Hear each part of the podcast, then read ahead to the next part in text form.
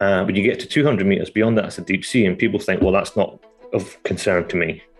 Basically, well, actually, it is because most of your planet is that.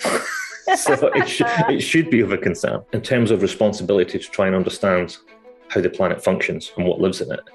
If you imagine, and it's all driven by people's weird relationship with depth. And I think it's because we're air breathing mammals. We just hate the idea of depth. We call it deepest, darkest fears for a reason. We hate depth and we hate the dark. And unfortunately, the deep sea is, is all of that. All of both. so the problem there is if you were to say, for example, from now on, let's go back to when we knew nothing about the rainforests. I said, right, here's the entire Amazon rainforest. We're going to study everything in the first 200 meters. And the rest of it, forget it. It's just deep forest. It's just monsters of the trees. We've got no interest in that whatsoever because let's face it, none of us are going to really ever go beyond 200 meters into this forest. So we'll just write off the rest of the Amazon basin. Oh, that's a great analogy.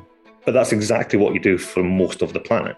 You know, and the same with Antarctica. You wouldn't just go 200 meters into Antarctica and go right. See the, the rest of this entire continent, which by the yeah. way is minuscule relative to the deep sea. Yeah. Forget it. It's not worth. It. It's not worth the hassle. It's too difficult. It's expensive, and let's be honest, it doesn't give us anything. I am the only person to have walked in space and gone to the deepest point in the ocean. Hi, I'm Kathy Sullivan, and I'm an explorer. Exploring doesn't always have to involve going to some remote or exotic place. It simply requires your commitment to put curiosity into action. So join me on this podcast journey as I reflect on lessons learned from life so far and from my brilliant and ever inquisitive guests. We'll explore together in this very moment from right where you are. Spaceship not required. Welcome to Kathy Sullivan Explores. Before we take off, I have a gift for you.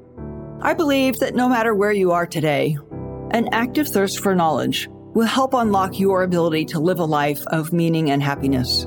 So I'm sharing some lessons I've learned on my road less traveled. Over at KathySullivanExplores.com, you'll find my seven astronaut tips to improving your life on Earth. When you sign up, I'll send them to you and also make sure you're the first to discover future podcast episodes and learn more about exciting adventures ahead just head on over to KathySullivanExplores.com. Did you know that most of our planet is deep sea? It's true. The deep sea floor of just the North Atlantic Ocean alone is larger than the surface of the moon. My guest today is the world's foremost expert on the deep sea. I mean the very deep sea, as in over eight kilometers or five miles deep. Dr. Alan Jamieson has been on 70 expeditions aboard some 26 research vessels and has done more than a dozen submersible dives deeper than 10 kilometers or 6 miles. His countless discoveries in marine biology have garnered multiple Guinness World Records, and he has personally named several dozen previously unknown deep sea features. Not bad for a small town kid from Scotland who disliked academics graduated from art school, and found himself working as a hauler on a moving van crew, wouldn't you say? You're in for a real treat as Alan tells us how serendipity shaped his path through life, how he pioneered the design and construction of the deep sea robots that have taught us so much about this fascinating realm, and the varied adventures and discoveries he's had along the way. Alan and his family moved recently to Perth, that's the warm Perth in Western Australia, not the chilly Perth in eastern Scotland, by the way. And he joins me now from their home. Alan Jamieson, I have heard about you for, gosh, coming up on two years since I had the chance to join the pressure drop and sail to the Western Pacific and wanted to deep dive into your deep dive work. But it's a delight to have you on the Zoom with me. Hello. Hello. It's a pleasure yeah. to have me for our listeners, we're we're doing the really mega time zone thing here because Alan's Alan's in Perth, Australia, where it's 9 a.m. in the morning in proper tea time. And I'm in Columbus, Ohio, where it's 8 p.m. and really getting well onto adult beverage time. But we'll just we'll just make that work, right? No problem. so you're a Scotsman, as I think probably everyone can tell already from your first couple of words. Where is your accent from? Uh, it's a bit of a mix between Glasgow and Edinburgh. And I actually spent most of my time in Scotland living in Aberdeen. So it's probably a weird hybrid of many different dialects within a small country. Interesting. Who was Alan Jamieson when he was a very young boy? What what was he interested in and what kinds of things was he up to? Good student, bad student, all that kind of stuff? I was a terrible student. I mean, I think a lot of people look back at things like high school and, and really resent it and hate it and still have all sorts of issues. I loved it. Did you? I just didn't. I didn't do very much. I wasn't particularly academic, and we had a great time. I really enjoyed it. Uh, and then I went to university in Aberdeen, and I didn't study biology at all or anything marine. I had no aspirations whatsoever to ever be a scientist or do anything at sea. I did a, an undergraduate degree in industrial design. Why? I don't think I was a particularly good student at that either. I, I think it was just what you know. I, I got a, a, pretty good degree at the end of it. I think the last year I, I kind of ramped up a bit and realised that I should maybe get my act together. and then uh, everything just sort of spiraled out of control and lots of accidents and happy circumstances and so on, and, and it led to this. So I still want to back up a bit. What kind of interest did you have as a kid? I mean, you ended up in mecha- in industrial design. Were you you know, handy with cars or handy with stuff? Or why university at all? And why that line of study? I was trying to think what, what I was really into when I was little. When I was little, I was certainly girls. Yes, music. Girls and music. Yeah, I used to play drums in a band. Yeah, that was my you? thing. That's that's what I wanted to do when I was a teenager. I used to play in, in bars and stuff like that that's what I really, really was into as a teenager. But of course, you know, you can't go to your parents and say, actually, I don't want to go to university. What I want to do is be a drummer in a rock band. because that's the, you know, they're not going to go, okay, then. yeah, that was my big plan. Before that, I mean, I remember at one point I was really into airplanes. I used to sit and draw, make up my own sort of airplane designs and stuff like that. And I can still see a little bit of that because I still design my own lander systems. I still design gear for 11,000 yeah. meters. And there is a little bit of an element of just sort of sitting down and, and drawing stuff like you did when you were 10 years old. And, you know, I was always really, really big into Star Wars, I think, as everyone else was growing up in the, in the 80s. And it was just Star Wars was your life. And, and, I can still see elements of that in what we do now. You know, it's it's oh yeah, you know, crafts and vehicles and going out in yeah. big ships and stuff like that. You know, it's it is a weird. There, there are sort of strange elements of, of childhood and what we do. It's weird how the bits come together. I I designed my brother and I grew up in Southern California. We had a you know the typical backyard swimming pool for Southern California, and it was the I'm a lot older than you. It was the um, Lloyd Bridges, Jacques Cousteau era. And we wanted a clubhouse, but we wanted ours to be on the bottom of our swimming pool. So nice. at like age nine, we sat down and drew very crude drawings. But you know, we understood the part about you know if you could take a cup and push it down under the pool and anchor it to the bottom, there'd be air in it, and you could go hang out there. We got that part, and we wanted windows, of course. The rest was mm-hmm. all the rest was all pretty sketchy, but so, what did your parents think of that? Of the two of you getting into a confined air pocket and going down the bottom of the pool? Well, my father was an aerospace engineer, so he, since we had the first order of physics roughly right, I think he was not too upset at all. And I was enough of an odd, adventurous tomboy as a young girl that I think my mother probably had already given up on me and just resigned herself to her fates. So he didn't say no. I mean, he sort of talked through the design with us and as happens with nine year olds then you just quietly let it die an easy death and you go on to the next bag yeah. well. yeah. So i'm still curious whether you had something that shifted you towards industrial design. I mean 17 most people don't even know the label industrial design. What does that even mean right? Yeah so industrial design is is some somewhere between design, which is making things look pretty and sellable and all the rest of it, and engineering, which, which is making something that absolutely works, but is not necessarily something which is practical. Right. So the whole the whole concept of product design or industrial design is to try and marry the two together, where you're trying to think cleverly. You're trying to trying to get an idea there. Work. Uh, trying to give an example. An example of that is actually my, my project, which was a lander, believe it or not, was why is subsea equipment so expensive? Why can't you mass manufacture this stuff? Why is it why are they always one off really expensive yeah. builds? Why can't we just run stuff off on a production line? You know, I guess Henry Ford is possibly the first industrial designer where he looked at the car and went, "That's just far too expensive. No one's ever going to buy this. Let's be clever. We got to be able to make ten thousand of them." Yeah. Yeah, and then you got then you got to be smart. You got to look at you know having you know as many components exactly the same and having many materials the same and and, and you start to, you're trying to break it down into something which is attractive that people look at and go, wow, I want that. That's beautiful. And also that's affordable. Mm. because you know, people, everyone wants an Aston Martin, but you know, Aston Martin don't run off production lines in the same way as, as, as other things do. So, to me, I didn't I didn't really enjoy the academic part of university. I enjoyed the social life and stuff. I thought that was great. I, I was actually based in an art school, so I used to hang out. I, my flatmates were really? oil painters, and yeah, some of them quite famous now. So some of them got paintings hanging in all sorts of places. But so I used to hang around with sculptors and artists and stuff, and I, I didn't have much to do with the people in my class. I don't know why. I just sort of leant towards the more arty side of folk. And the reason why I did that at university is because when I was at high school, the only thing I thought I was ever good at was technical drawing. I just wanted to do technical drawing. Uh, and I still do. I've even been doing it last week. so I've got something being made right now, which is really cool. Did your high school have a course in technical drawing? They did. And my father was a draftsman. He used to design stabilizers, steering gears for ships and cranes. And he ended up technical director of Rolls Royce Marine so oh, I used to, when I was drawing pictures of airplanes and mapping out Star War battles and stuff like that, he used to, because back in the day when he, he was in, a, in, an office full of lots of draftsmen who were drawing this stuff on huge sheets of paper. And he used to come home with these massive sheets of paper. When you're a kid, you're like, ooh, you're just coloring in technical drawings, or you turn it over and you've got this a piece of paper you don't get down the toy store, right? You don't yeah. you don't get you know, it's A like zero sheets of paper. 10 feet by 10 feet. Yeah, yeah, it was really exciting when he came back. He opens his briefcase. He's like, "Yep, got some. You know, these were going to go in the bin." And then you spend the night just with your felt tip pens drawing these ridiculous big things. And so, yeah, so I guess that morphed into I just wanted to do something that was technical drawing. Did your dad's background influence your interest towards the ocean?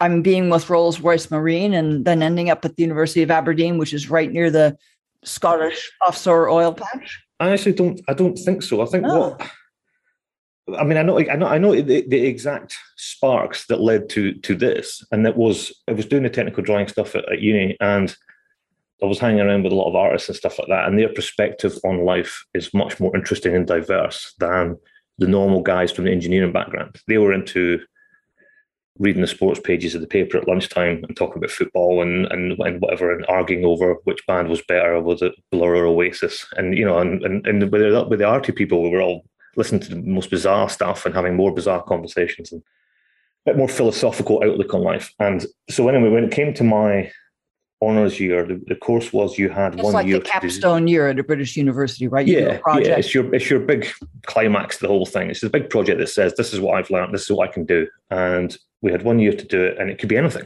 The scope of work was just go and design something from start to finish and that included business models and, and market research and you know whole, whole concept development of this stuff manufacturing engineering all the way to building a prototype sort of type thing wow. or as close to what you can reasonably can and I, did, I had no idea what I wanted to do, none whatsoever. I was, I was sort of struggling in the first couple of weeks, but I don't know what I want to spend the next year doing because if I get the wrong thing, this is going to suck because you've got a year to do this. And I remember I was walking through what's called the St Nicholas Shopping Centre in Aberdeen, and what the cheat we used to do for for design work is you go to the magazine store and just look at all the tech magazines. Because a lot of tech magazines have a mix of stuff which is real and stuff which is a bit futuristic and right. a bit off the wall. And you look for the colors and the forms and the you know and you get uh, kind of inspired by the latest sort of developments and that stuff. And one of them was a there was a, a copy of it was popular science i think it was called popular science and on the front cover it had a graphic of the Tiburon ROV that was about to be made for Monterey Bay. And it just looked cool. It's just that image of, the, of, of, of, an ROV looking at a big jellyfish, and it was an artist's impression of it. So that's a remotely operated vehicle. It's a robot, but it's tethered to a yeah. surface ship. Yeah, it's about the size of a van, and it's on a big umbilical, and you can drive it around. It has manipulator arms in the front and cameras. And this particular one was going to be really good for midwater. They wanted it to be quiet and stealthy, and you could sneak up move around it. Yeah, and certainly a lot of the gelatinous stuff came from that, and it, it, you know it was eventually built and it was amazing. Yeah. And it was a huge legacy, and I think it's gone now. I think it's been surpassed by something else. So yeah, that makes exactly. me feel really old. Yeah. So I remember thinking that underwater stuff looks cool, and of course in Aberdeen everything is oil and gas. Everything is subsea hydrocarbon industry. There's there are ROVs, there are ships in the harbour, you know, and and that just sort of naturally led to thinking, well, these things are all multi-million dollar things that are not accessible to me or anybody else. So I thought, well, maybe we do something subsea. So I thought, well, why don't we just build or why not design a cheap way of getting instruments down to deep sea floor or whatever depth and back up again quite quickly, which was basically accidentally developing the lander which already existed. So I got in touch with a, a professor who was at Aberdeen University. He was at other university, and he said, "Oh yeah, we do this stuff all the time." So he he was already building landers. Yeah, but again, they were all one off. They were like a hundred k each. They were, you know, and and and this to some degree they still are, but they, they were very specific experiments to do with what he was doing at the time, which was tracking deep sea fish. Kind of bespoke kinds of oh, things. Oh, very much, very so. artisanal. very, very much so. Yeah. Yeah, yeah. So I spoke to I spoke to him and some of his engineers for a bit, and then went back and and spent the year doing that, and graduated with a good degree, and that was it. And did you build one? I built a replica one. I didn't build, didn't build one that would ever work because there's no way we could Yeah. afford that with a budget of zero. so, you know, welcome to art school. You know, Yeah. a budget of nothing. So I built a full size one, and we, I mean, you know, we stuck it in the pond on the at the university to make it look a bit aquatic and stuff, and took pictures of it and whatever. But yeah, the idea was you could sort of like mass manufacture it. You could disassemble it on deck. It did. It wasn't cumbersome and, and, and it was flexible on what it could take and so on. But you know, in hindsight, there's sort of some elements of that that still exist in the designs that I do now. So again, there's a little bits of that creep forward. But where it went from that is uh, when I left university, I think I was completely and utterly disenfranchised with with with everything. I ended up as a removal man. What do you mean by that? Do you, I mean, you didn't like academic life, so I think a lot of people feel this when you leave university because you think you're you're heading up for this degree. You're going to get to this pinnacle where someone piece, gives you a piece of paper and say you're now qualified now it's to be done. this, and then you go, oh, great, I'm going to go. I'm going to be one of these guys. I'm going to be an industrial designer now. And then you hit this wall where there's, there's just no jobs for industrial designers, and you're like, okay, this is going to be difficult. I think you, especially as a as a bloke, I think we come out of this quite arrogant and thinking, I've got a degree now. I've got an undergraduate degree. I'm, I'm just going to be this designer now. I just need to find what company I want to work for and send them my CV and we'll see how it goes. And then suddenly you realize after 50, 100 CVs that or They resumes, uh, no, they don't even get a response. So suddenly you realize, like, you know, you're broke. I was living in a high rise apartment, which was really grim. I think we were on the 16th floor and it was like drug dealers and families beating each other up downstairs and all the rest of it. And it was just not very nice. I ended up as a removal man. That was the best job I could get because We don't have that phrase across the pond. What's a removal man? Is that a guy who re- repossesses things they've not paid bills on, or a garbage man? Or what a removal man normally is is someone if if you're moving house, they come Oh, along right. and they pack up your house and they put it on a van and then build it at your new house. yeah, the moving van crew. Yeah, so I used to do it for corporate companies, so oil and gas companies. We'd spend a week sorting out a huge big open plan office for some oil company who were moving premises, and then come in on the Friday, Saturday, and Saturday night, and have it all moved and all the computers set up at the other end. So when when they clocked off on the Friday night in one building, they could clock back in on Monday morning in another Wow. building, and everything is there. So it, it was slightly better money than being the guy in the in the home removals, but uh, it wasn't very nice. It was a good camaraderie, I guess. And then after a while, I got a job, a slightly better job as a technician in a high school. In a high school. Wow. Yeah, Yeah. yeah, it was that. That was really depressing as well. I thought that was one of the, the probably the laziest people I've ever met in my life. It was really just uninspiring and trying to come to terms with the fact that you know you're just going to have to cut it in life and try and do whatever it takes to make some money. It's no longer about what you want to do. It's just about needing to make some money to pay the rent, and that's what I did for about a year, year and a half or something. And then I opened up the newspaper one day when I was inspired to get out of there as quick as possible. And there was a job advert for the professor I was talking to at Aberdeen University. And it was, there were three jobs. I think it was an electrical technician, a mechanical technician, and a logistics technician. And they were asking for seven years' experience, phenomenally low salary. So I'm like, I don't have seven years' experience. But then part of me, even, even at 21 years old or 22, or however it was, I thought it was really, in hindsight, I think it was quite smart of me thinking no one in the right mind is going to apply for that salary who's got seven years Seven experience. years experience. So I just put my, I just went for it, and I got an interview, and I and I got the job. And they said, uh, you know, basically you look after the mechanics and help these guys build these landers. And how do you fancy going to sea? I'm like, well, I don't know. And that age, you're just like, yeah, whatever. Okay, I'll have a crack at that. And I went to sea. I went out to the North Atlantic on Discovery, and I thought it was brilliant. I loved it. So this professor was already working at, at what kind of depths in the ocean? Four thousand eight hundred meters was was considered to be very deep then. So 12, 15,000 feet for those of us on this side of the pond, which is Yes. there's there's a lot of the seafloor at, at that depth. It's Yeah, mo- most of the planets that Yeah, depth. So that was kind of standard deep sea depth. Was would Yeah. be the, the the abyssal plains of the North Atlantic or the Pacific or something like that. RRS Discovery, Royal Research Ship Discovery, belongs to the UK government or is attached to universities? No, it's government. Yeah. Okay. Yep. It's since been replaced, but yeah, the, so the, you know Yeah, the ships evolve over time. But yeah, the, the one the big one at the time was RRS Discovery, and it's, it's there's now a, a new Discovery. But, but over the first five years, we did well. I did probably five or six trips on that, plus trips on Greek vessels and Norwegian vessels and things like that. And I, you know, I had no ties. I don't really know what I was doing. I was just every time Monty Priede was was the professor, and every time Monty came in and said, "We've got a job on," I'm like, "Yeah, sure, whatever. Just sign me up."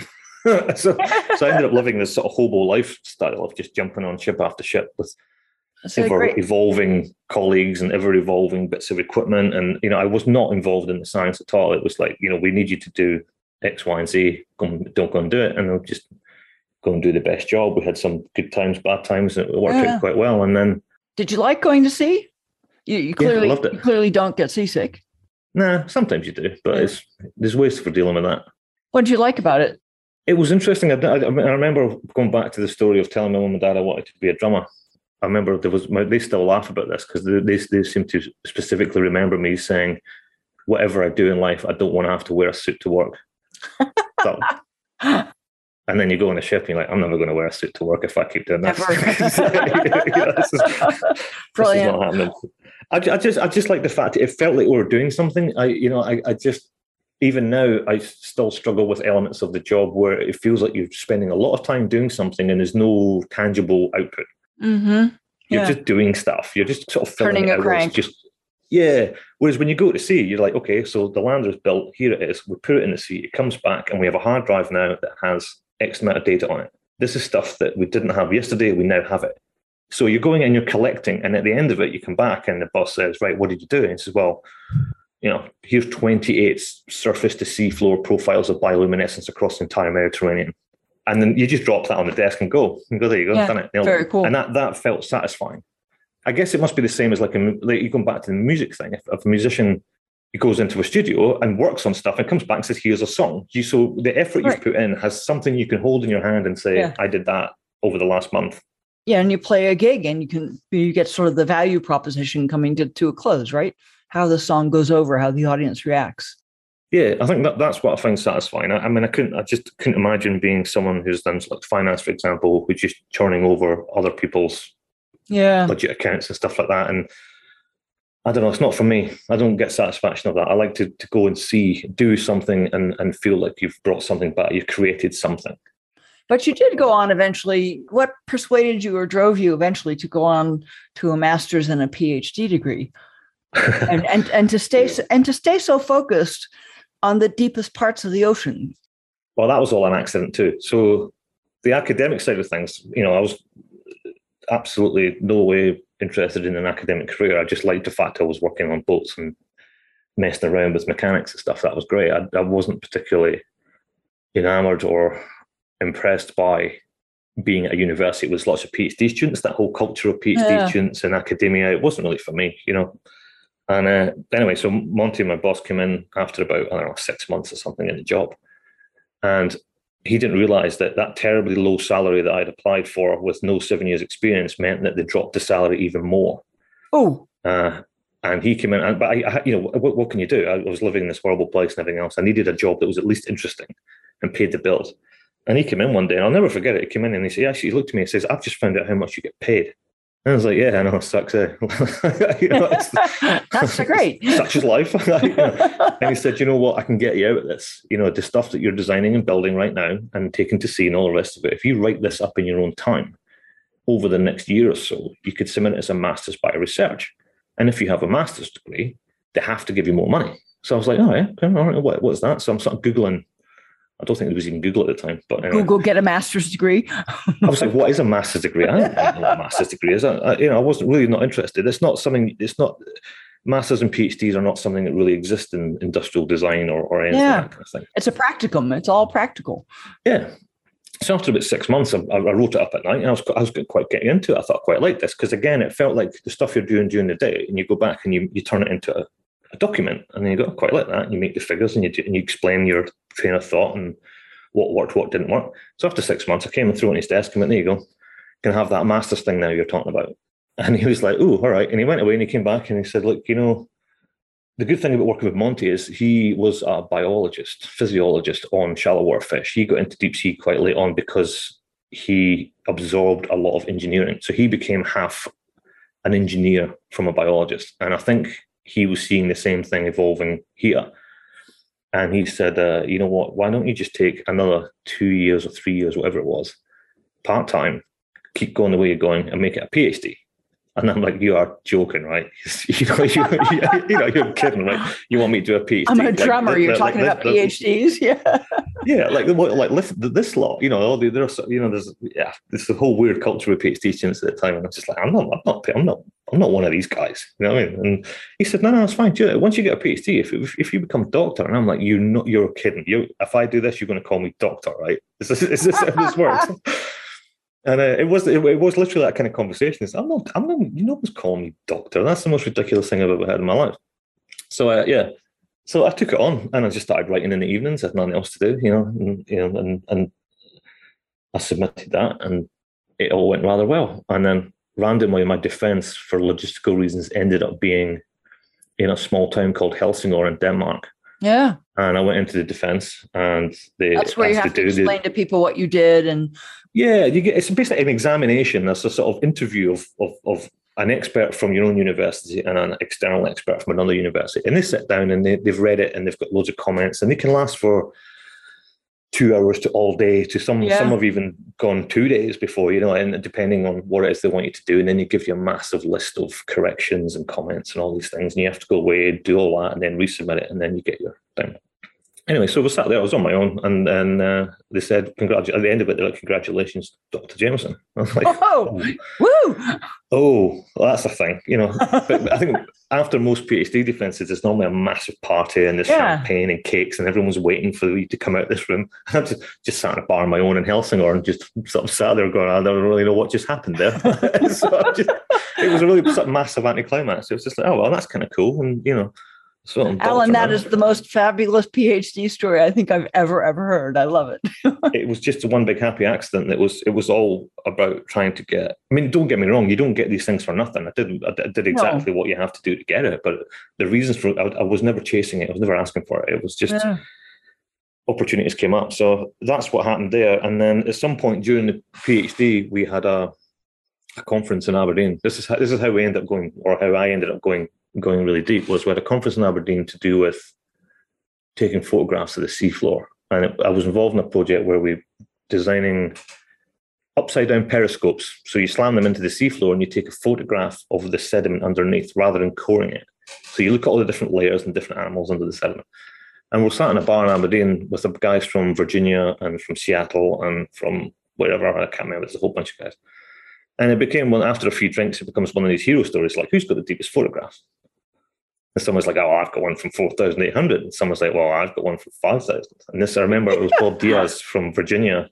He said, I've got one from 6,100 meters. And we're like, but your camera's only rated to 6,000 meters. He's like, yep, that's how I roll. You know, like, and I remember sort of sitting speaking to my colleague at the time. So, well, how deep, how deep can you go? And they're like, I I guess it's probably Mariana, I suppose. I'm like, all right. And there was a Japanese person at the conference and who worked for JAMSTEC at the time said, Look, you've got this big Kaiko ROV. JAMSTEC being the NASA of the ocean for Japan. Yeah, the Japanese marine science and technology place. They're big, big engineering. Really yeah. big stuff, big submersibles and ROVs and all sorts of huge fleet of ships as well. Uh, so there was someone there from JAMSTEC. So the next day we started speaking to them and saying, you know, can we get a go at this Kaiko thing? It's really naively because we, we, we want to we want to go deeper. You know, what's Kaiko? Kaiko was the name of, of that deep ROV that was the first vehicle to oh, get oh, right. to Challenger Deep anytime recently, and they put a little plaque down there. It was 1995 they got to the bottom of that, and they took a core sample and some whatever. Was it tethered? Unfortunately, it was lost. It was lost in 2003. Uh. So we, we pulled together some money to build a camera for it, and we finally got the money about a week before Kaiko was lost in a typhoon. so, so, so we ended up sitting with this camera on the bench for years, and then anyway, so after my PhD, I ended up off San Diego on a ship called New Horizon. And while I was at Scripps, I was just doing it for that particular job. It was just supporting somebody else. It was just building some gear and whatnot. And Scripps Institute of Oceanography in San Diego. Yeah, again, yeah. It's, it's another big one, big oceanographic institute. And uh, the day before we got on the ship, we went to the library and I was introduced to a guy at the library who was a librarian and said, Oh, what are you doing here? And I explained. And at the time, I can't remember if this was before or after my PhD, I can't remember, but I had did some theoretical designs for full ocean depth camera systems. Uh, and it was really interesting. It's, it's almost 36,000 feet, right? 36,000 feet. And what you need are like steel or titanium pressure housings so to stop your cameras being crushed. And the interesting bit was the window, because obviously the camera needs to see out. So how you deal with acrylic or perspex or sapphire or glass under really high pressure. So I did a whole chapter on on how that isn't actually that difficult. Anyway, I speak to speak to this librarian purely a chance encounter, and he said, "Oh, you may, I've got something you might be interested in." And it was a, a Russian guy called uh, Georgy Belyaev wrote up everything the Russians did over the last fifty years, and Scripps had paid it to get it translated. Wow. And That's famous stuff. They printed off a whole bunch of copies and nobody nobody wanted it. So it's, it's the size of a PhD thesis. It's like two inches thick. Wow. And he said the guy died in 1989, I think, or shortly after he wrote this. So this was everything the Russians and the Danish did from 1950 through 1970, which is the, like the, the the first ever real exploration of, of, of Hadal, of really deep stuff. So he gave me that. And I was like, oh, thanks very much. That's really nice of you. You know, that was it. And anyway, so I went on the ship the next day and there wasn't much going on. And I just read it from cover to cover. And it introduced me to taxonomic rankings, to all these different species and families and orders and classes. And it, it, because I don't have any formal training in biology, but this had it all laid out. All the critters. So suddenly you realize just spending three weeks on a boat with not much to do, just reading this thing and then realizing that actually, we, you know, we could do this. We could totally do this. Just reading that, and no one's done anything. Kaiko, I think, had you know gone down and, and hit the bottom, but no one's really doing anything. So, so eventually we applied, we put together some designs, and we applied to me and Monty applied to the UK government to collaborate with various people who had ships going to the right places. And we got the money. And it was a big scramble on to build the first Hadalander because I had no, for all sorts of reasons, I had no support from anyone else. I had to do the whole thing myself from start to finish. And I built two of them in the end. And the, the race was on to get them onto a German ship in Samoa from Aberdeen. And we had like flotation coming from Germany, we had ballast weights coming from New Zealand, we had, you know, just bits of this thing all over the world are going to meet in a dock in Samoa, get on this German ship. We're going to go out to Tonga Trench and throw the whole thing down to six kilometers underwater. So hang on a second. You've mentioned, you said the word Hadal a few times in passing. I, I will just pause for a second and set the stage. Right. Hadal is like, like from the word Hades, meaning the, the depths of hell. What is the Hadal zone again? Where where is it? How deep is it? How big is it? The, the Hadal zone is, is anything deeper than six kilometers. Okay, about 20,000 feet. So that, that's the definition. Anything deeper than 6,000 meters. And most of those are the big, deep trenches. Everyone's heard of the Mariana, but they're actually about another, depending on your definition of trench and trough and fracture zone, there's, there's probably about 40 or 50. How much of the ocean is that deep? How much of the ocean? Not much. Okay. In terms of footprint, it's probably less than 2%. But in Volume? terms of the depth range, it's the deepest 45. So it's it's ah. vertically it's huge, but horizontally it's, it's quite small. Okay. But it's significant if you started to think of these areas as being like islands. If you imagine you, you turn the ocean upside down, every one of these trenches, like the, the, the Himalaya is roughly the same volume as the Mariana. So okay. when wow. you flip it upside down, I didn't you realize that. that the big oh yeah, the big flat abyssal plains which span most of the planet are sort of flat, big huge, enormous areas, and they are sort of incised by these deep bits. And those deep bits are, even though they're going the negative to the positive of an island, they, you can think of them as island and things. So, so that's what we call Hadal, and that was a uh, a name that was coined in 1951 by a Danish scientist who decided that it was so different beyond 6,000 meters that it deserved its own name. Um, yeah. And I think the Russians were calling it the ultra abyssal at the time, and he decided it, it was it was too unique to be a subcategory of of somewhere else, so it got his own name. It's way deep, and it intellectually and it, it physically is remote from all of us two-footed critters on land, and intellectually is very remote. Why, why is it important to understand or study that place? Because you're always looking for depth-related trends, how things change from the surface to the seafloor. So everything in the ocean the deep sea, and most of the planet's deep sea by a long, long way, uh, is driven by what's happening on the surface. So all that photosynthesis and plankton and phytoplankton and all these warming and CO2 absorptions, all these wonderful things that happen on the surface are having a controlling control what's happening below it. So that's controlling what's happening for most of the planet. Plus, these water masses are huge and they're moving around and they're regulating climate and stuff like that. Plus, the trenches themselves are the only place in the world where two, the trenches are formed when two tectonic plates meet each other head on, and one gets forced down below the other one. So that the mud at the bottom of some of these trenches might be six thousand meters deep, and Whoa. that's getting that's getting pushed back into the Earth's mantle. So if you imagine all this atmospheric CO2 kicking around, all this carbon's getting soaked up by the uh, phytoplankton, zooplankton, seagrasses, kelp forest, all the rest of it. All that stuff eventually starts to sink, and all that carbon sinks to the bottom. Trenches are a sort of V-shape and cross section, so it all accumulates at the bottom, and then it's the only place in the world where it's disposed of. And it's very slow. I mean, it's like eight centimeters a year these things are moving, but the volume of carbon which is getting pushed, disposed of in the Earth's mantle is huge. I mean, the other thing is the depth related trends as well. We're, we're, looking at how how does things change from the sweet spot on the surface down to the bottom, and and you can't you can't extrapolate easily in deep water stuff. So it's better to just treat the ocean as one whole body of water and not say that we like the surface but we don't like the deep bit because most of it is the deep bit, and it's and that's the psychological problem with getting people to engage with deep seas because we're saying you love the top fifty meters because that's where you go fishing, you go diving, you do scuba diving, all these other things. Uh, when you get to 200 meters beyond that, it's a deep sea, and people think, well, that's not of concern to me. Basically, well, actually, it is because most of your planet is that. so it, it should be of a concern. And the other thing I don't like about this thing about the surface versus the deep sea is, in terms of responsibility to try and understand how the planet functions and what lives in it. If you imagine, and it's all driven by people's weird relationship with depth. And I think it's because we're air breathing mammals. We just hate the idea of depth. We call it deepest, darkest fears for a reason. We hate depth and we hate the dark. And unfortunately, the deep sea is, is all of that. All of both.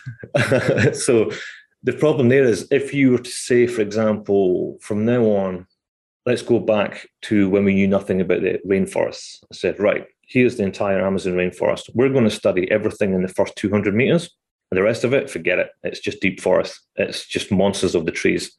We've got no interest in that whatsoever because let's face it, none of us are going to really ever go beyond 200 meters into this forest. So we'll just write off the rest of the Amazon basin beyond 200 meter mark. Oh, that's a great analogy. But that's exactly what you do for most of the planet. You know, and the same analogy. with Antarctica. You wouldn't just go 200 meters into Antarctica and go right. See the, the rest of this entire continent, which by the yeah. way is minuscule relative to the deep sea.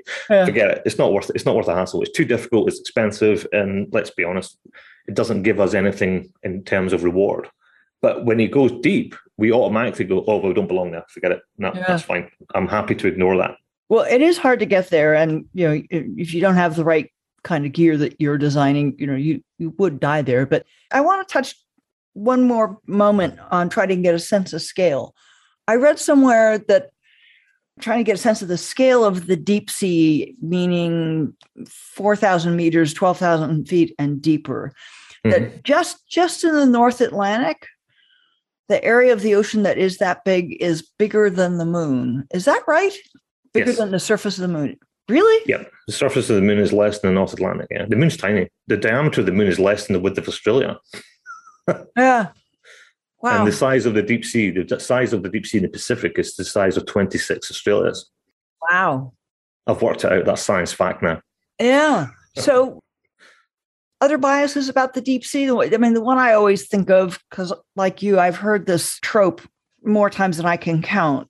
We know more about our moon than we know about the deep sea. And you know, it's usually said by oceanographers who are trying to use it to say there should be more investment in yes. studying the ocean. I and I sympathize completely with that view, but I'm not sure it's true. I mean, utter nonsense. Yeah, it comes it comes from a, a guy who first wrote that in 1956. So he wrote this long before the moon landings, long before we knew very much about the deep sea. But it's such a nice nugget yeah. that it just will not go away. Even my current employers tweeted a picture or a video of me and my colleague recently, and the caption they put on it was, "We know more about the surface of the moon yeah. than the deep sea." And it's like, you know, I've done a whole podcasts, I do tutorials and undergraduate levels on these there's a there's a whole there's a few of them. That's probably the worst one, but it's one of these statements that will just not go away. And even even if it was true, what are you basing knowing about on? And people yeah. now say, well, it's about we have better maps of Mars than we have the deep sea, but that's not what he was talking about in 1956. And having a map of the seafloor means nothing. Having a map of Mars means nothing. Is whether that map tells you in, in information about Mars or about the deep mm. sea hmm. is what matters. Just collecting images is, not really it. And if and if you can get a satellite into orbit, you can map a planet fairly quickly if it's got no yeah. atmosphere or ocean. Right. yeah. Know, yeah. I mean, right now, I, you know, tonight I can go out tonight and I can see fifty percent of the moon with my own eyes. Right. So it's quite easy to produce a map. Observing and measuring through the vacuum of, of space is way way easier than through yeah. layers the the big blue blanket of the ocean you can use lasers and light and you have to use sound in the ocean it's a lot harder what frustrates me is, is uh, you wonder why they're saying that. Is, is that one of these statements that is one because it feels like we're shaming ourselves and saying, you know, you need to invest more money in deep sea. When I hear it, I think I find it quite offensive. It's like, no, actually, I know quite a lot about the deep sea. So, yes, you do. you know, are you telling me I'm not working hard enough? What's what's your problem? Like, you know, I think I've worked pretty hard. You know, I've done my bit. You know, don't keep telling me I know nothing about my own subject. I do. So we do, we know loads about the deep sea, loads of loads and loads and loads and loads. There's thousands of thousands of papers on deep sea, and I think by constantly telling people we know nothing about it is damaging because it keeps that feeling of a frontier that we don't understand. It's a place that we shouldn't go. It keeps it, it keeps that distance between us. And what we should mm. be saying is the deep sea is amazing. Let's go see it. Let's go and do stuff in it. Let's let's understand it. Let's share it in such a way that people really get to enjoy it. But instead, it's like, oh no, we know nothing about this. It's a weird place that we shouldn't be there. We don't exist.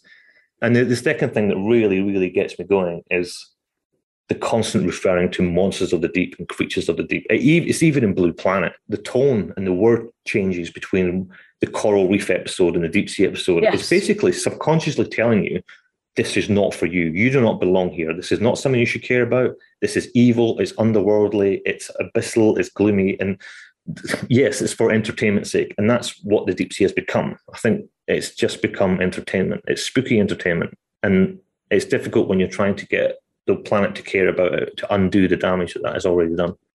It's interesting you use the word spooky. I've often thought about Homer's line of the cold gray fish bearing sea. So the human relationship to space is everyone has the moon above them, everyone has stars above them, every every little kid is laid on their back and daydreamt or looking up at the skies. It's sort of up and out and lifting and aspirational.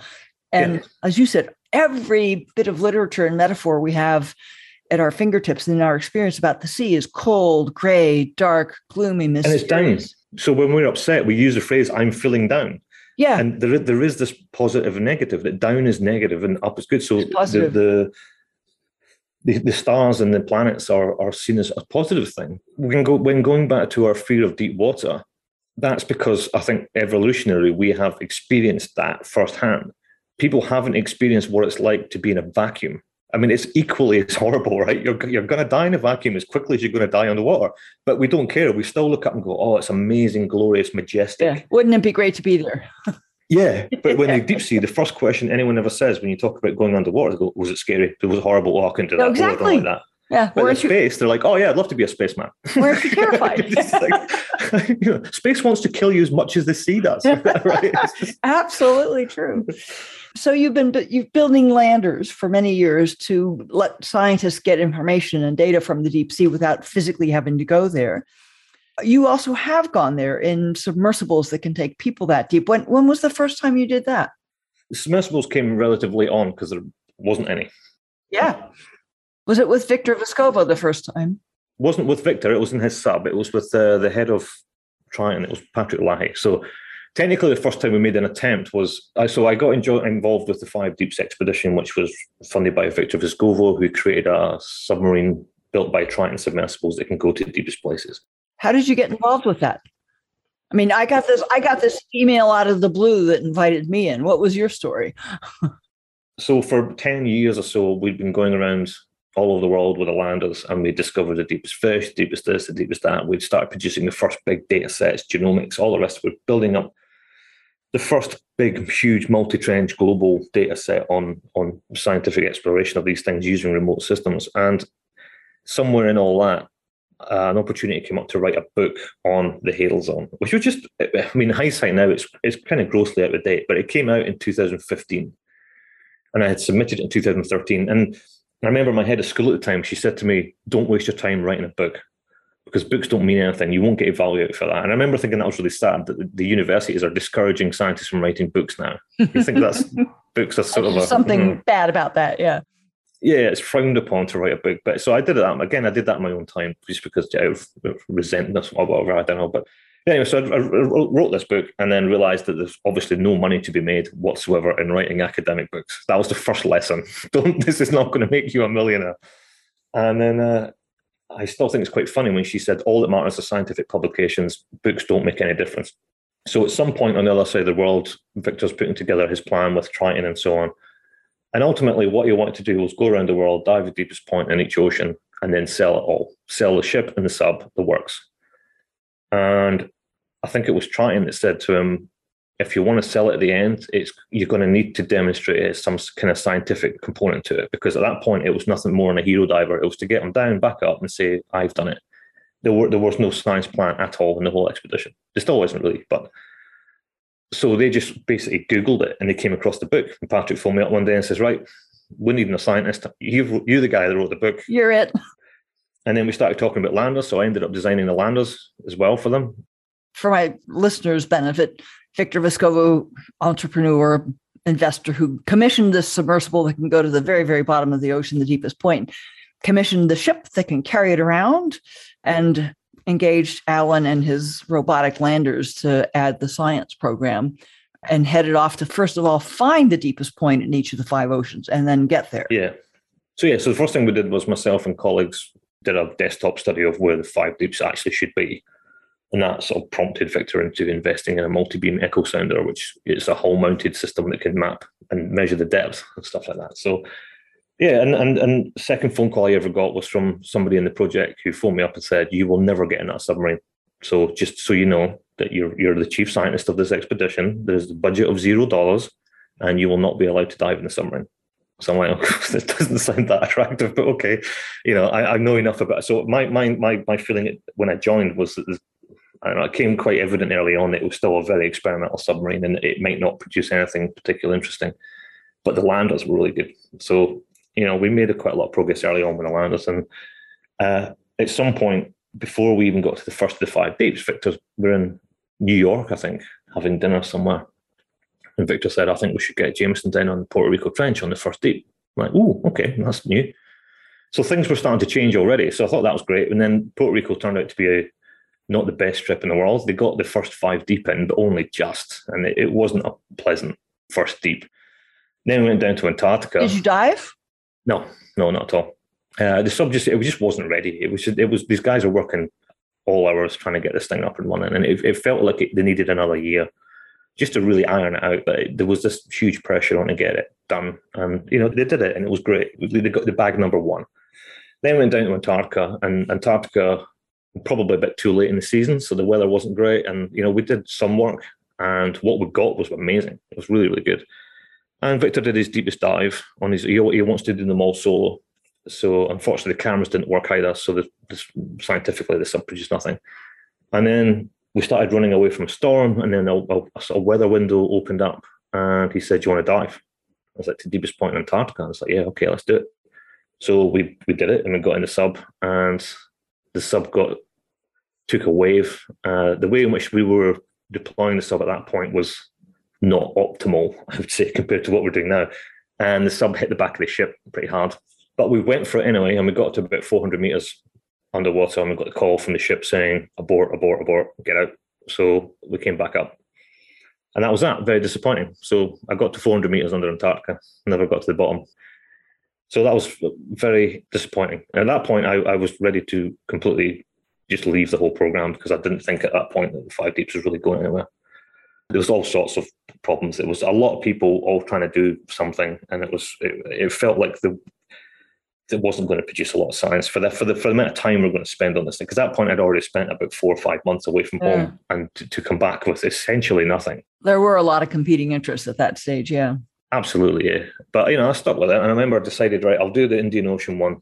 I won't invite any more people on board, so you know, I'll take the hit if it all goes wrong. But we'll, I'll do Java and see because that was a kind of short one. And then so Victor did his dive, and then said, right, Patrick Lahey from Triton will will do the science dive, and we'll do a science dive. And I said, okay, I want to go up down to the deepest point and up the wall and look for chemosynthetic habitats, which are bacterial, interesting bacterial things going on at the bottom of the trench over that whole trip, it just got better and better and better and better. The atmosphere felt better. People were gelling better. The ship was working better. The sub was working better. The data coming in from the landers was just phenomenal. Just we're, finding octopus two thousand meters deeper than any other octopus, right? You know, multiple times, and there was like things on that we were filming animals we'd never expected to see at those depths. It was a beautiful place. And eventually, the day came for the dive, and as per always, I just never get never ever got my hopes up for any dive. I've done thirteen now, but I've, of the 13 I've done, I think I've also done six that have been aborted underwater. So, you know, I, I think you don't get your hopes up because the operation is a complex one and it's lots of factors. And there's no point getting too excited because you know that it could get pulled at any moment. So for that one, I was I was even still on deck, just going, nah, it's still not going to happen. Something's going to something's going to happen in the next Always four does. minutes that's going to stop this. you know, yeah, and we did it, and we had such a good time. We had such a laugh. It was just me and Patrick in the submarine, and you know oh. the hatch was leaking all the way down at the bottom. It never stopped leaking until five thousand meters underwater, and you would think that should be a scary experience, but when you know someone like Patrick who who belongs underwater, Who designed and he didn't buy, build it, but he designed it. How deep did you go on that one? Seven thousand one hundred eighty meters, I think. Where did you first go deeper than 10 kilometers? Was that Marianas? Uh, Mariana. So short, shortly after Java, I decided to stay with the program. Went to Mariana. Again, no science dives, Challenger Deep. There still hasn't been one, as far as I'm aware. So Victor did his two solo dives, and then Triton did one for themselves, and then they went down with a guy from DNVGL, which is a company that certifies the sub to say what depth it's good to go. So that was all fine. And then at the end, nobody expected to do four dives on Challenger Deep within a week, right? Because up until that point, there'd only ever been two people. and the, yeah, the context here is kind of amazing. Four dives in a week. What had Yeah. happened before that was two dives 30 years apart. Yeah. I mean, So, so, 1960, Don went down, Don Walsh and Jack Piccard went down for 20 minutes and saw nothing. And then James Cameron went down 2013. in 2013, spent what, an hour or something like that? Yeah, maybe. It was interesting, but it, both subs were damaged and never dived that deep again. yeah, and then it. you turn around and in 2019, you've got a sub that can do four dives to the deepest, deepest point in the ocean within a week. That's like, ah, well, it gets better. We could have done more. We could have done 10, but it- for the schedule meant that we had to leave. But anyway, so they did the four. And we're all sort of looking at each other, going, "But we, we've got, we've, we've still got a few days to go here." This, you know, I guess we Let's throw expected it to be, yeah. So they said, "Well, wh- where do you want to go? Do, do Challenger Deep?" And I, I had done a, some, something like fifty lander deployments in the next deepest point in Mariana, which is called Serenity. And there's lots of interesting reasons why to go to Serenity. But to be honest, I don't find Challenger Deep particularly interesting. So Sirena Deep is slightly shallower. It's 10,720 meters as opposed to 10,920 meters, whatever it is. It's a couple hundred meters difference.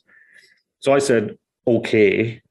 And this is where my my my inner self is like, I've just been offered a trip to Challenger Deep. I could do this. But if I do that, I'm doing it for the hero diving reasons, not for the scientific reasons. There's a scientific reason to go Sirena, but not Challenger. So I'll go to Deep. So I'm not one of the you don't need the badge. people who've been a challenge to Deep, but I don't really care. And one of the cool thing was was Don Walsh, who was the the pilot of the Trieste in 1960. He was with us, and uh, he's a good friend of mine now. And he had these like Trieste medallions that you get from the U.S. Navy.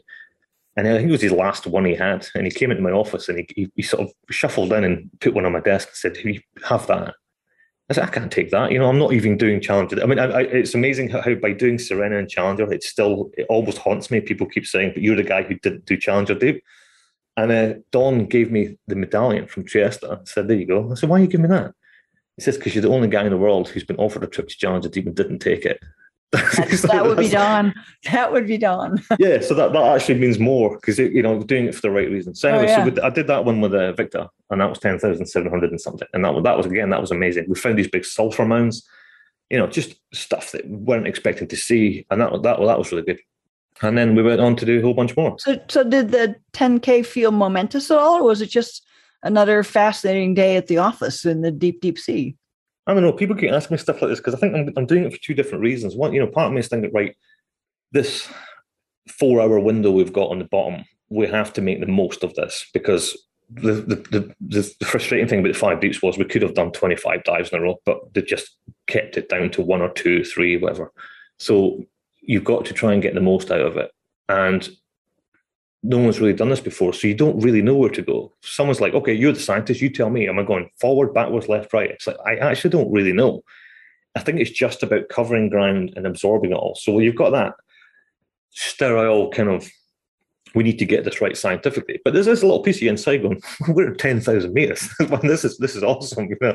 Yeah. And uh, you're, try, you're trying to soak it in. But to be honest, I don't remember half of it. I think that the adrenaline's all over the place. When you, I think back on it, it's, time flies so quickly. And, you know, we have these 50 minute calls you have to make to the surface. And yeah, it feels sometimes every... like only a minute, literally a minute yeah. has passed. And it's, no, no, that's the next 15 minute call. Like, oh. oh I remember feeling very tickled that I was eating my tuna fish sandwich at 33,000 feet underwater. Like, oh, yeah, everybody does this. Yeah, but there, there are a couple of dives we've done since, which which I think mean more to me than the really deep ones. I mean, we did ten thousand meters in the Philippines as well last year. That wasn't especially good. That was that was basically the plastic bag dive. The whole the whole site was just littered with plastic bags. Do you see something anthropogenic at the bottom of every one of the trenches you've been to? Yes. Oh, yes, definitely. Yeah, just litter. Yeah. Like like physical, like not stuff you would see in the guts of an animal under a microscope. No, no, like no, full plastic bags. There. Full on plastic bags. We've chased plastic bags thinking they're jellyfish and they're not. They're just an eco-friendly plastic bag. At 33, 36,000 feet? Yeah. Oh, yeah. Wow. Every dive. Every single dive. Yeah. Uh, a lot. Yeah. What's the most amazing critter you've seen that dazzles you the most? I love the Dumbo octopus at 7,000 meters. I love that one because if you imagine, if you ask someone on the street, think of the deepest tentacled animal in the world, their, their imagination is going to just fill in this massive Jules Verne type of like, ah. Actually, it's about the size of a puppy and it looks lovely and it's got big ears and it's called Dumbo. And it's like the, the, the most hardcore, deepest ever tentacled animal on the planet. And it just looks like it wants to give you a cuddle. It does. They're amazing. Yeah. I mean, yeah. yeah. And make and it makes you feel like you're looking at a at a puppy. What what's yeah. the strangest thing you ever saw? What so there's a, there's a couple of dives that spring to mind in terms of I, I, I don't think it's the depth that really gets me. It's what you're looking at. So one strange one was in 2000, just before COVID really kicked off. The last one we did was the Red Sea, and Victor and I went down to a brine pool. And a brine pool is essentially you get them in places like the Mediterranean, the Red Sea, where historically the entire sea has evaporated, but you can only evaporate the water, you can't evaporate the salt. So you end up with all the salt from the last ocean lying in pools at the bottom of what's now the new one. So they're like lakes. You can actually poke them. It's heavier than seawater, right? Yeah, it's really dense. It looks like a garden pond underwater, and you can, you can it ripples when you touch it, and it's just oh super, oh super dense. And there's lots of little vent systems around it, and the colors are just weird. And there's like a weird smoky haze over the brine pool. Like it's really kind of odd. And th- that one was only 1,200 meters. That's the last, by, by a long way, the shallowest one I've ever done, but it was bizarre. It's just that, you know, you're looking out and think that, you know, we could be on Venus here. This is just, well, just yeah. geologically off the charts, as opposed to some of the deep sites, which don't have a lot of structure. But the weirdest one was last year, I took the ship and the sub on a charter off West Australia, and we did I think something like ten dives to a fracture zone and an escarpment in the East Indian Ocean, and we came across a manganese nodule field, which is a is where everybody wants to deep sea mining. Essentially, manganese nodules are black balls, look like cannonballs, uh, and they take millions of years to form, and that's they're also full of cobalt, which is one reason why they need to wanting to be mined so we can make car batteries and all this other stuff. But normally when you get to the seafloor, it's a kind of brown, sandy, muddy landscape with stuff on the go. When you get to the manganese nodule fields, they only form between four and 6,000 meters. And there are literally billions and billions and billions and billions of cannonballs all lined up in a perfect formation across the seafloor. Wow. That is the weirdest thing.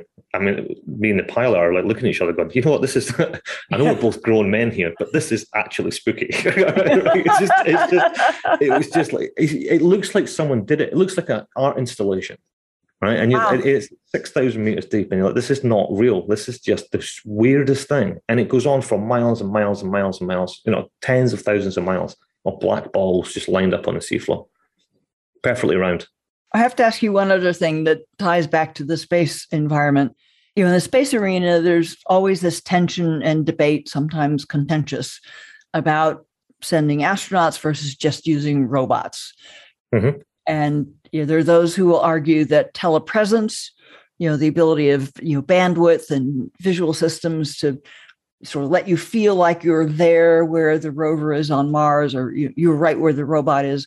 They're good enough now that nothing is lost in the experience if you just Hmm. send the robots and you know since what you're after is understanding and data and information much higher yield much lower cost much lower risk i'm wired differently. To me there's there's something important and meaningful about being there. I wouldn't want you to send me pictures of my child's wedding instead of being there for example. I mean it's it's that Hmm. kind of thing. But you've you've been to probably almost every deep deep point on the planet either sending a lander or diving. Mhm. how do you think about that? Do you feel like you've been to a trench if you air quotes only dropped a lander? Or is it different and and does it matter that you go It's a good question because it's something I'm, I wouldn't say struggling with, but it's something that I haven't had to deal with until I got involved in the five deeps and pressure drop and so on. Because normally I would say use remote systems all the time. I would rather have an AUV down there for one solid week, mapping huge areas of seafloor than dive in a sub for four hours. Because the amount of data and understanding you get from four hours is nothing compared to an ROV that can stay down constantly for 48 hours. I, will hold my hands up and say I went into the five deeps with the wrong attitude. I went in there because they asked me to be the scientist, and I went in there with a scientific hat on. And when it became clear that a lot of uh, most of the diving was just going to be so I can say I'm the deepest guy, I didn't like that. I think that's what a waste. Why why why go why go to all this effort to go to the bottom of a trench just so you can say I'm the deepest guy? As I say, why not go there twenty times and just record everything in the trench, right? So it- it's, it's this battle between adventurism, exploration, and science, and they get mixed up a lot. So adventurism, you go down to the bottom, come back up again, and say, "I've experienced this. I have this." That's adventurism. Exploration is when you go there and you find out something new, or you've mapped it, or you've you've you've brought something back for everybody else. And science is when you actually understand and then can then predict various elements of this thing, and they get me- messed up. So after a while, I think what happened on Five Deeps was Victor got more into the science, and I started to realize that there's, why can't we do adventurism? I mean, the scientific community community are quite negative about the idea of science tourism, and then part of me is thinking, well, why not? Scientists are not police of the ocean. If if my mum wants to see a hydrothermal vent, why can't she go in a sub and go see a hydrothermal vent because she wants to? Because I think if you want, if if society is going to develop a relationship with the deep sea on a scale that is al- almost unimaginable, it it shouldn't be so elitist that to experience it, you only get to experience it if you're a scientist. Why can't anybody just go down and do it? So for for for me, there's, there's a little piece of me that thinks I feel like I've gained a much greater experience or much greater understanding of these ecosystems by having been there. My issue is that I don't know how to translate that to somebody else right? So if you told me, if you gave me a, a, a story about your daughter's wedding and you gave me it written down on a piece of paper, I don't think I still get the difference of what you're talking about because I it's it's Yeah. a personal thing, yeah and it's the personal bit that then drops back down to the adventurism bit. It's like you've had a good time, you understand it better, but unless you can somehow project that to other people in an effective way, it's just it just remains something that you've done and you've enjoyed. And I, I let's say I don't feel guilty about that because I think it is my job to understand these things. So I feel like eh, I'm, I'm a better place to to understand them having done it. But I, I still don't know where that's going in my head. Yeah. It only scales one by the each from the inside out, right? I mean, you, you want to find a way to scale it more rapidly and share it in a way that has the same kind of connection that you feel by being there. But how do you do that except one by the each? Yeah, because I mean, one of the things that got me was when we did the Java trench dive, the first one I did. historically, most of my career, the big moments of my career have been to do with the fish. I was the first person ever to film a fish at those depths. We found the deepest fish like seven times over. And we named it and all the rest of it. And snailfish, particularly, are the little pink things that live in the bottom of trenches. They've been something very personal for me. I mean, I've missed the births of one of my children because I was chasing these things off. You know, that you know, I've, it feels something quite close to me. But then sitting in the submarine and we're going up the slope in the in Java Trench and we saw one, which was a new species. It's, it's, it, there are no records of Hadal snailfish for the entire Indian Ocean. And what got me was we were both going in the same direction. So I was wondering, well, where, where is this guy going on a Tuesday? Yeah, afternoon? I know where I'm going. Where are you going? well, yeah, you wouldn't get that. You wouldn't get that from a camera because the camera, you're like, okay, we've got a snailfish here. So there's a lat and long and a depth of where these things exist. But when you're swimming alongside it, you're like, well, hello. Well, where are you going? Why? Why? What? yeah yeah and that's just it's, a tiny little realization that that's what that's what the difference is is that you are now in that world rather than studying that world but i think scuba divers know that i mean you can see pictures yeah. of sea turtles or whatever but to be there with that creature and be near it and maybe swimming in formation with it to me th- there's some sense of kinship that yeah. it awakens in me that I know really matters. It, and to, you've been touching this point the whole way along. This bias that makes us think and feel we're so separate from the sea, from the deep sea. There's no sense of intimacy. Yes, right? you, exactly. don't, you, you don't get to to smell and to touch and to feel this whole environment. And until you do that, it's easy to just write off and go, I don't really care. It's not, it's not my problem. I'm just and yeah. that, that's the issue. And The only way to the closest thing to to resolving that is to get people underwater. And I don't. I'm really uncomfortable with the idea of that the only people who are allowed to go underwater are super wealthy people and scientists.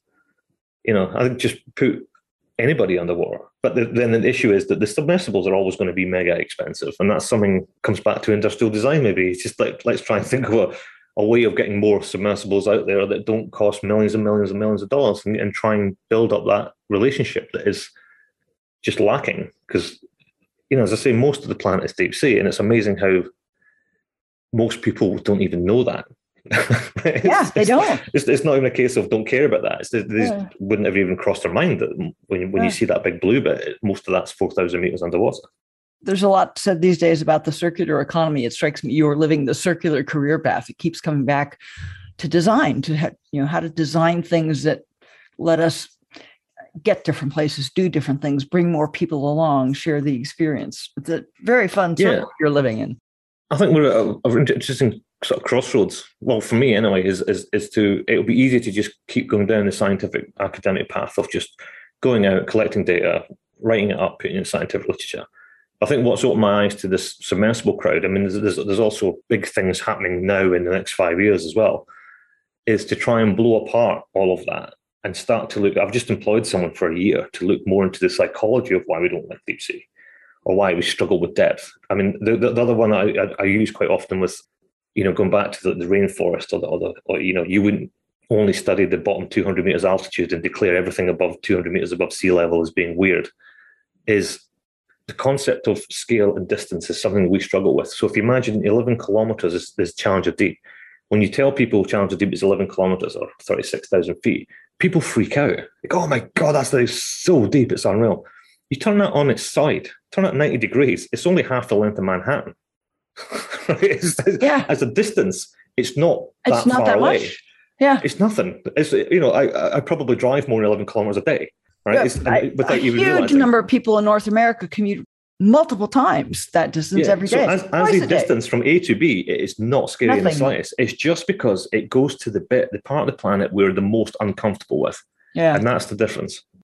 Alan, I've kept you a bit over intended time. This has just been, trust me, I have more questions. And what we need to do is find a time we actually can be together, either you know, at a bar sharing a beverage or out at sea on the, the off hours and carry on sharing stories. I would love to have that happen sometime. Yeah. I would much prefer it happens because I get to Western Australia than that you come to Columbus, Ohio.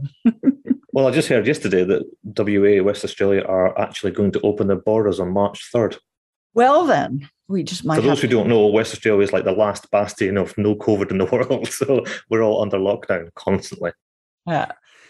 Well, thank you so much for all that you've done for helping us understand the deep sea and bringing it to light and to life, and for giving me so much of your time today. That's all right. Thank you very much.